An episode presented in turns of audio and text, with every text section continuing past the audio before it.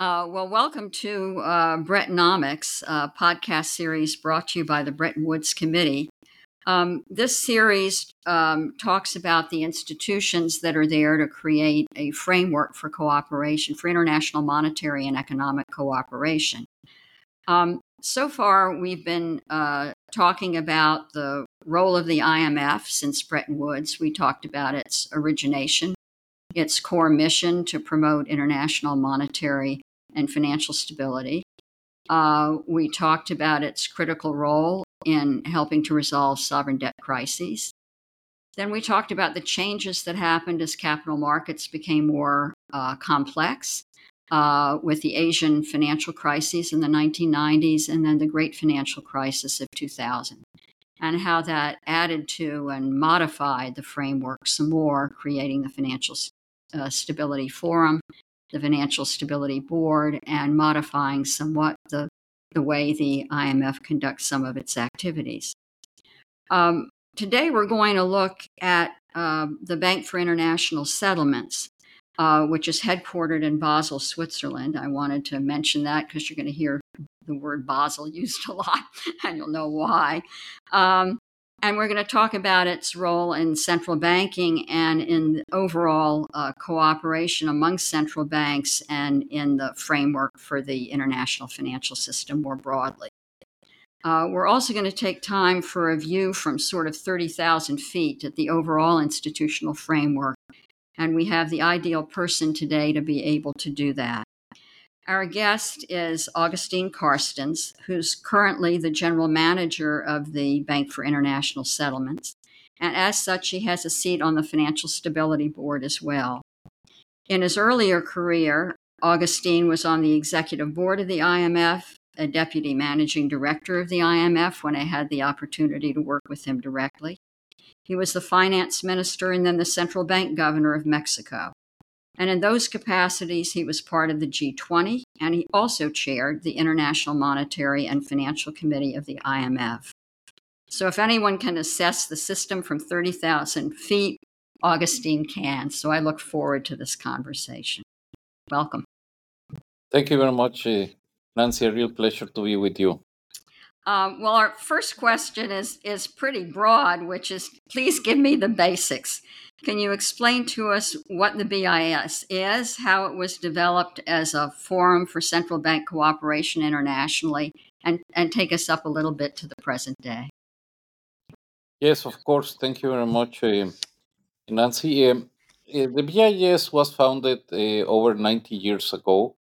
It was founded in 1930 and uh, it, it started uh, in a very particular way. Uh, it, it was a solution to a very specific problem, which was the the payments of of the payments that resulted from the reparations of the First World War. Germany needed to make pay, payments to many European countries.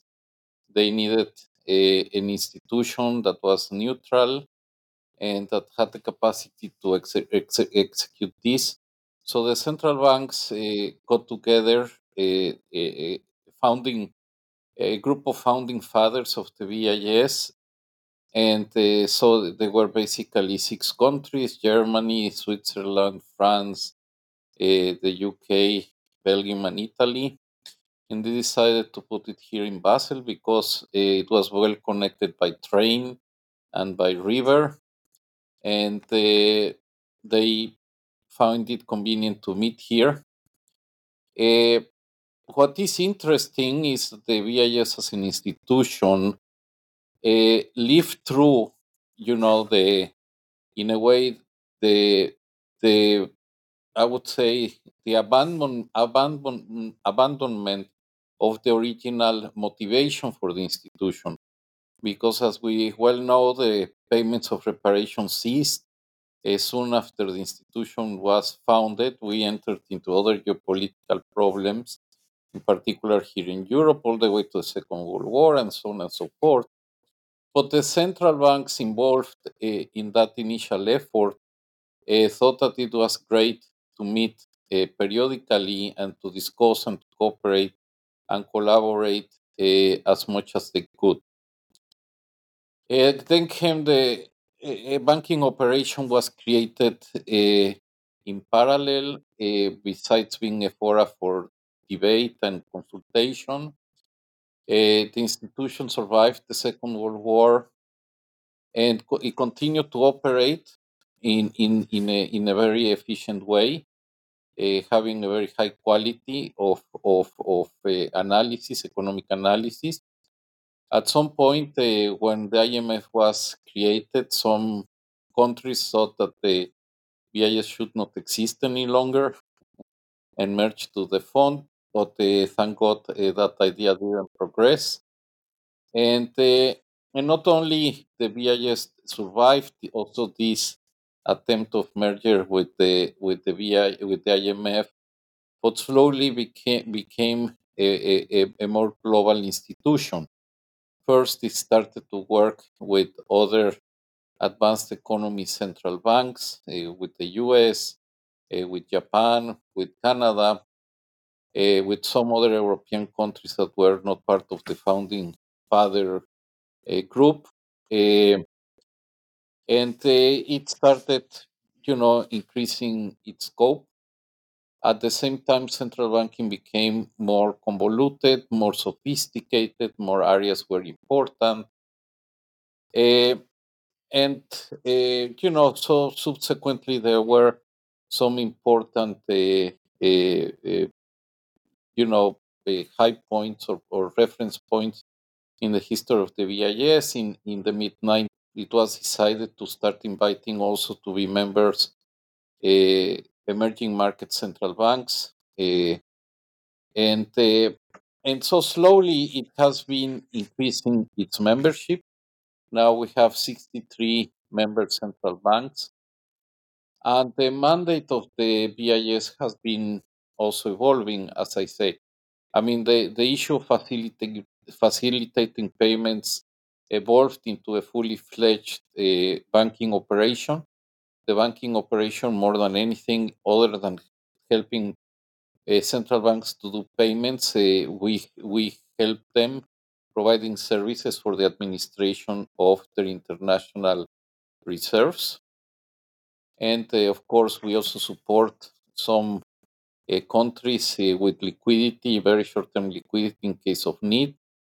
Then uh, this became a great fora for collaboration and cooperation among central banks. It had it has created this discipline of very very uh, active and periodic meetings. As of today, central bank uh, governors meet here six times a, a year. And that's that's a very unique feature of the BIS. I mean, if you remember at the IMF, the IMF, the principals, I have to say they are not that involved.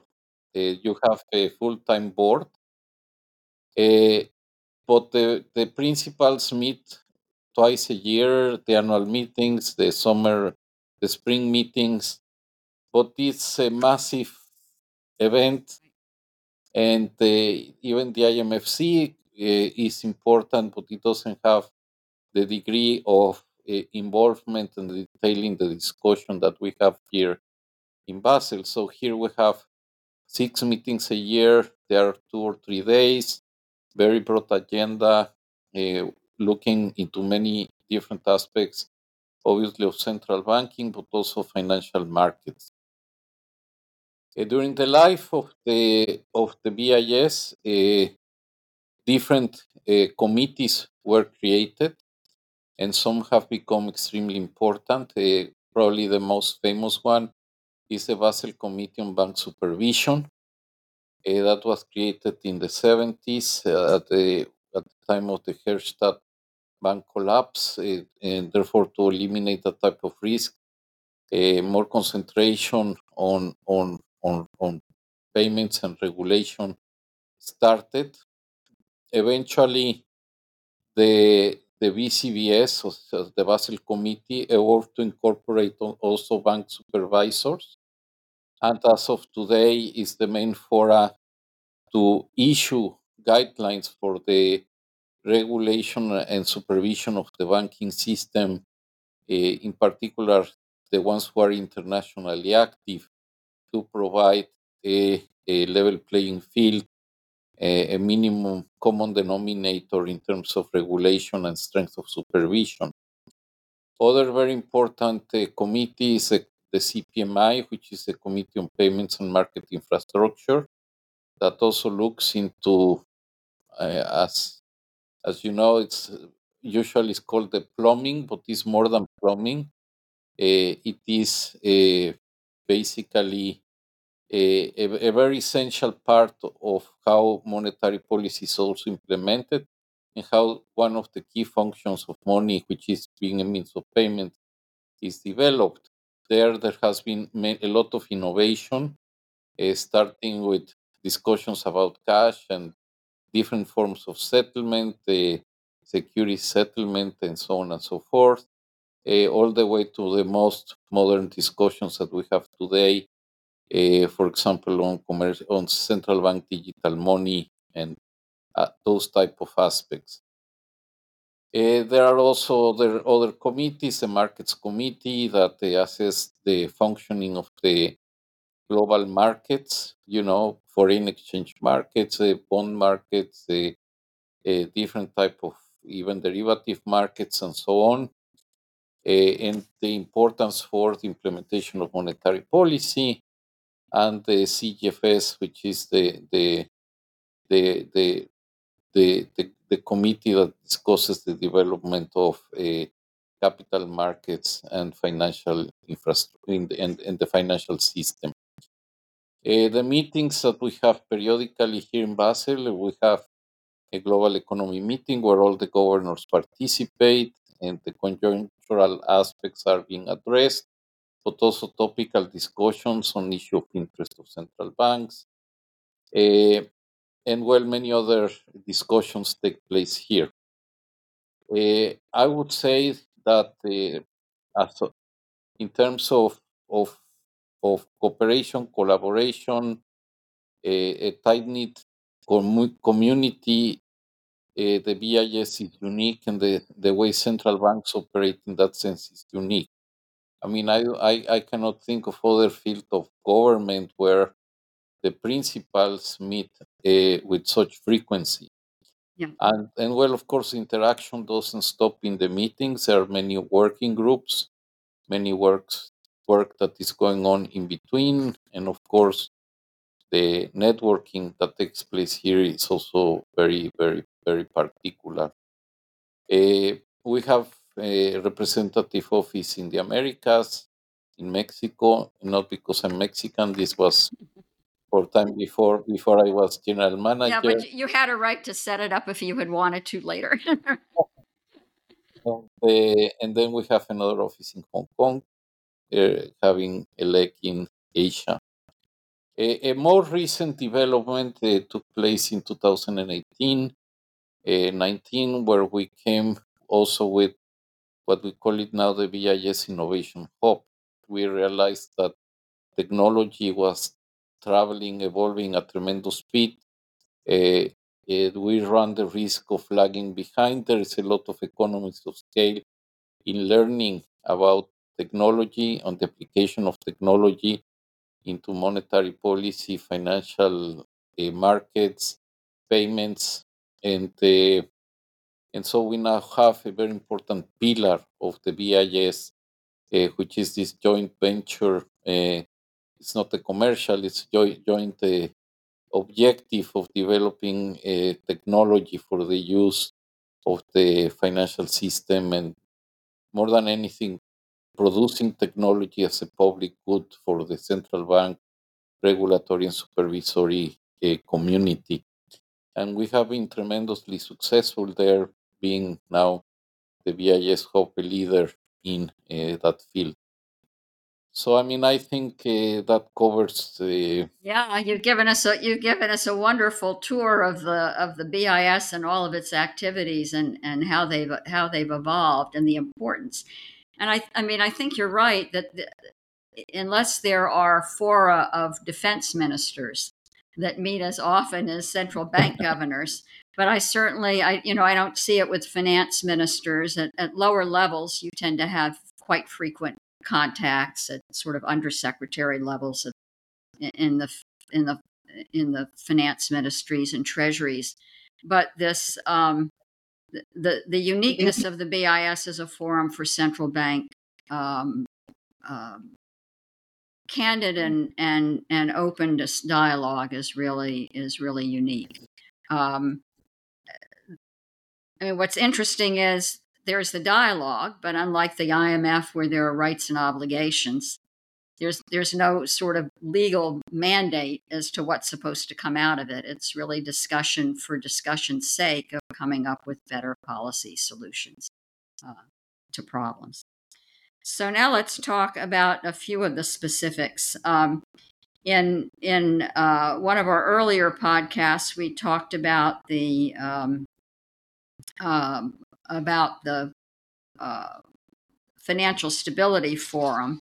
I think we've I think we've talked a bit already about how the BIS started to host um, uh, on banking supervision matters. Um, but I wonder if you could talk to us a little bit when when the FSF was created um, and then was replaced by the FSB. There was a decision for the BIS to uh, act as the secretariat supporting uh, those important fora. Uh, and I guess the first chairman of the uh, Financial Stability Forum was the uh, general manager, then general manager of the BIS, uh, Andrew Crockett. Uh, who was a central banker. Um, how did that come about? Well, I mean, um, I think I think a key aspect is the fact that uh, at that time the membership that the BIS had pretty much was very similar to the one that was uh, considered as an objective for the FSB. Uh, eh, at the same time, I would say, given the work that the the the the, F, the BIS have had been doing uh, in the BCBS in the in the in the in the in the Basel Committee on Bank Supervision, uh, a lot of the elements that were going to be addressed were concentrated here. Many central banks have also the duty of bank supervision, not necessarily of other forms of supervision like a securities regulation or supervision. Uh, so it was it was considered as a as a good institution, as the appropriate institution to to, to host the FSB.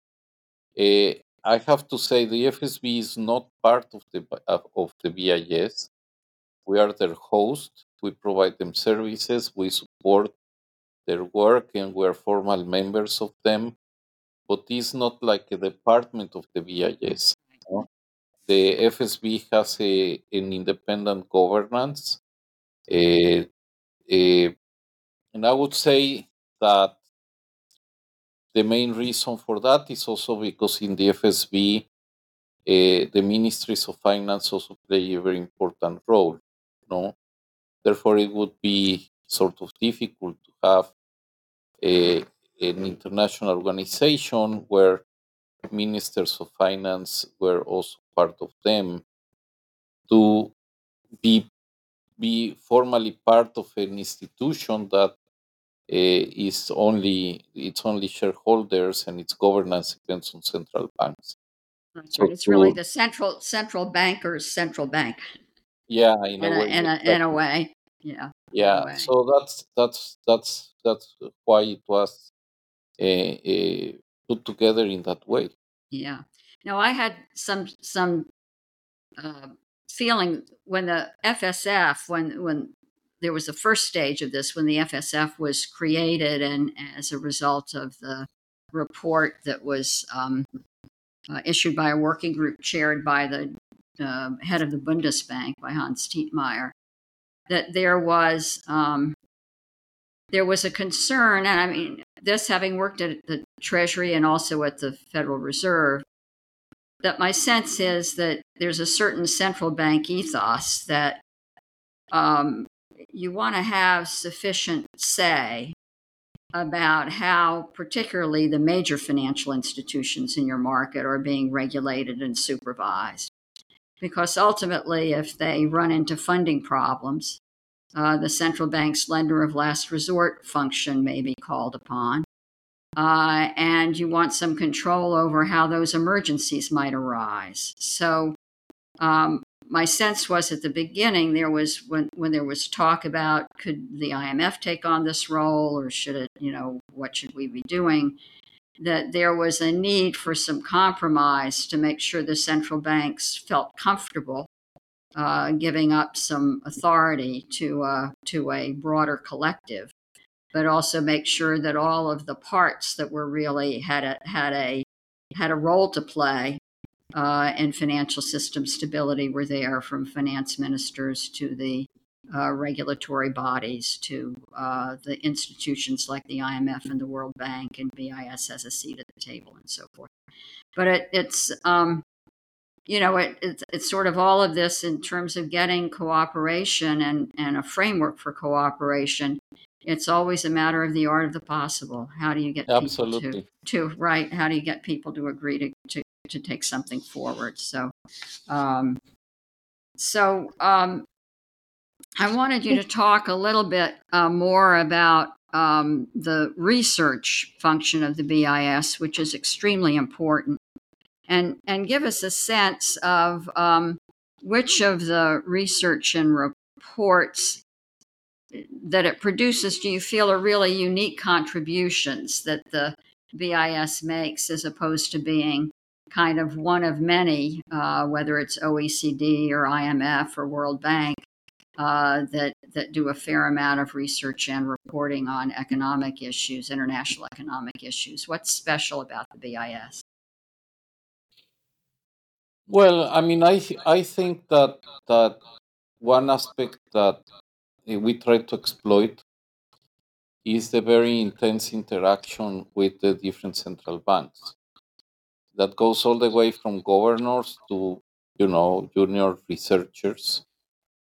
Uh, that uh, allows us to uh, extract powerful signals about what is in the minds of central bank governors but more than anything also what is what are the questions they have and what are the issues where they would like to have I would say more uh, more light. No, uh, some case we obviously don't come with the a, a, a, we don't have an eureka moment every time, but at least we can frame the discussion in such a way that the through different interactions, uh, uh, you know, uh, much more knowledge is is being produced. So it's very deep, very, what we try to do is very solid work from a theoretical point of view, but with a very, a, a, a very, with a very strong focus on policy, no? Uh, I would say that um, that the interna- obviously the, the, the international dimension of it is important.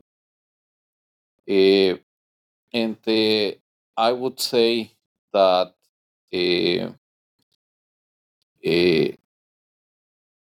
what we try to do is to be to have a relevant presence in with different types of publications.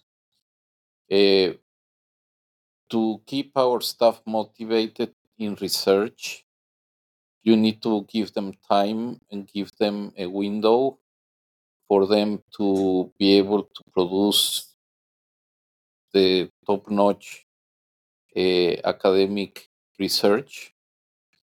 That keeps us nimble and uh, and I would say we preserve in that way our capital of knowledge uh, we like to be able to interact with top universities of the world. As a matter of fact, uh, in many in the fields of banking, for example, or monetary policy, even against some universities, uh, we we are at the very top. You know. The other thing that we do is that uh, we produce a series called the bulletins, where is very timely research.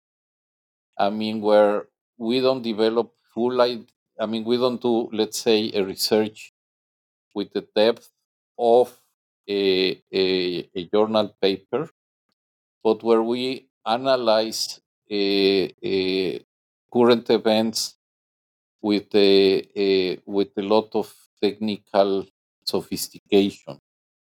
So let's say very recently we had uh, problems with some uh, banks.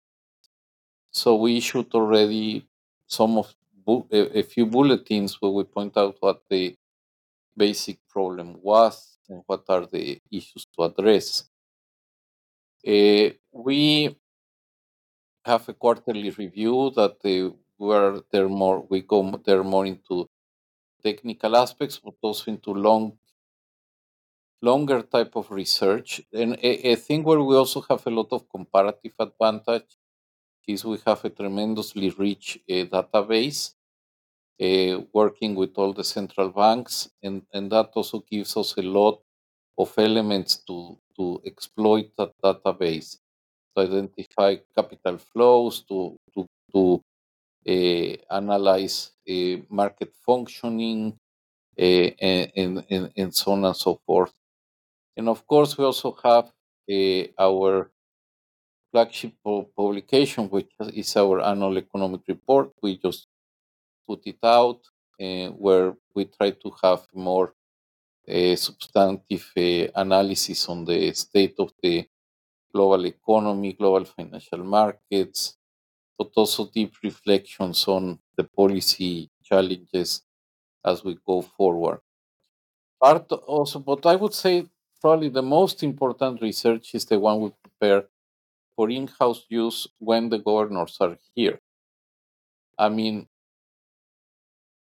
we want to motivate a good discussion, and therefore you have to present issues for discussion, and uh, to write to ask the to be able to ask the right question is is not that simple.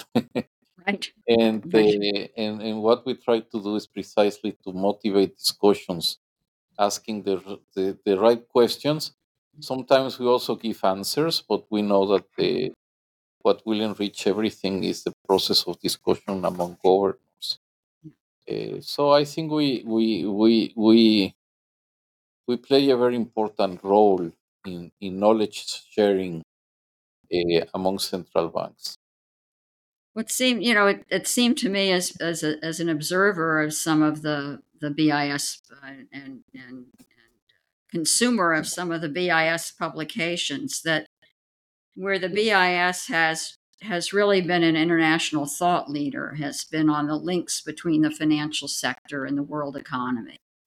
Um, and and as you said, you're you're drawing on the knowledge of all the central banks that are participating, and that's certainly the area of their focus since monetary policy gets carried out through the banking system and through principally government securities markets, but in some cases, like during the great financial crisis, others as well. Um, that that's at the core of what they do is look at how uh, those markets are interacting with the real economy and how actions that they're taking uh, are going to feed through the system and and that the uniqueness of the BIS position, I think, just gives them a depth of understanding uh, and an ability to um, highlight and see issues and raise issues uh, that that uh, that's really that really is unique. So um, now, uh, my next question for you is to is to come go up to sort of 30,000 feet. um, you served at the IMF, you've served in senior government positions in uh, finance ministry and central bank, in the BIS and the FSB. Uh, we have the G7, we have the G20, we have the IMFC. Um, we've got a lot of pieces of this institutional framework. Um, do you think the division of responsibilities in the framework and how it functions uh, is fit for purpose? Well, um, I think by and large it, it works quite well. Uh, again, you, you said it a few a few minutes ago. Sometimes uh, uh, you have to you have to deal with whatever is possible, uh, which not always is the same as what is perfect. Uh, but I think by and large, uh, uh, uh, we have covered uh, relatively well uh, the scope of what is needed. Uh, different groupings have result out of uh, different uh, uh, instances and different uh, players. Um, I- I mean, in a way, I, I would say all these four tend to be complementary. Even though at some point there can be some overlap in, in, in some agenda items, which, uh, by the way, I think the more analysis you have on certain issues, probably you will end up having a better uh, better view of what is really going on. Uh, I mean, if, if you compare, for example, the BIS with the fund, the fund has a universal membership. We have a more limited membership. Uh, that allows us to be more focused uh, on certain aspects of financial markets. The BIS obviously covers some central banks or some activities that we just don't cover. Uh, the IM, we we tend to dwell much deeper on finan- as you say on financial aspects, financial markets, bank international banking transactions, uh, derivative markets, and so on. Uh, the IMF has a very important role to play in terms of fiscal policy. We don't, I mean, we, we certainly follow fiscal aspects. Uh, we incorporate them in our market macro uh, analysis, but we don't get, go into the, the nitty gritty details of taxation or government expenditure or, or things like that. No, we concentrate more on the mandates of the central bank uh, in payments Eh, eh, and the development of means of payments. We play, play a lot of attention. Eh, the IMF doesn't have the depth we have in this regard. other fora are more an expression also of of you know the opportunity or the need to coordinate more broadly speaking uh, on economic and financial matters where the involvement of of of uh, ministers of finance become important and therefore, therefore I think the G7 play a very important role, the G20 play a very important role. So I mean, I I think by and large, by and large, uh, we have covered covered well the the ground. Uh, with the Financial Stability Board plays another very important role, needless to say. Uh, what is important also is the Financial Stability Board is reports to the G20 so that gives it more level of legitimacy. And and uh, and they're also present at the IMFC, and so there's Yeah. there are more connections, more ways to sort of connect the dots. Yeah, and you know, uh, I mean, at the end of the day, everything it ends up being connected. But let's let's what we I think it has to be in the right dimension. The World Bank also plays a very important role in different Right. aspects in in in development, uh, in some very pressing issues like climate change, uh, remittances.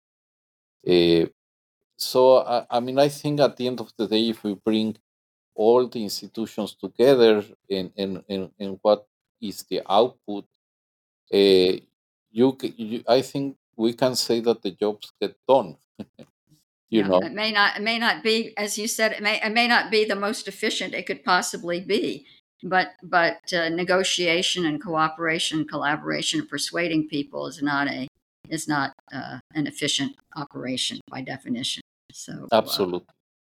So let me ask you let, let, let me ask you one one more question on um, on going back a bit more to the central banks again. Um, um, one of the unique challenges in making the framework successful, it seems to me, is how to balance central banks' mandates to target inflation and potentially other objectives like the, the, the Federal Reserve's dual mandate. But to do that at a national level, uh, implying a certain amount of independence of national monetary policy formulation and execution, with the imperative to deliver monetary stability at a global level. Uh, and the the latter could benefit from a degree of cooperation, if not coordination, among central banks, which you've described well, and and is happening. Um, and I wonder if you want to talk a little bit more about the ways institutions like the BIS are actually facilitating that international dimension.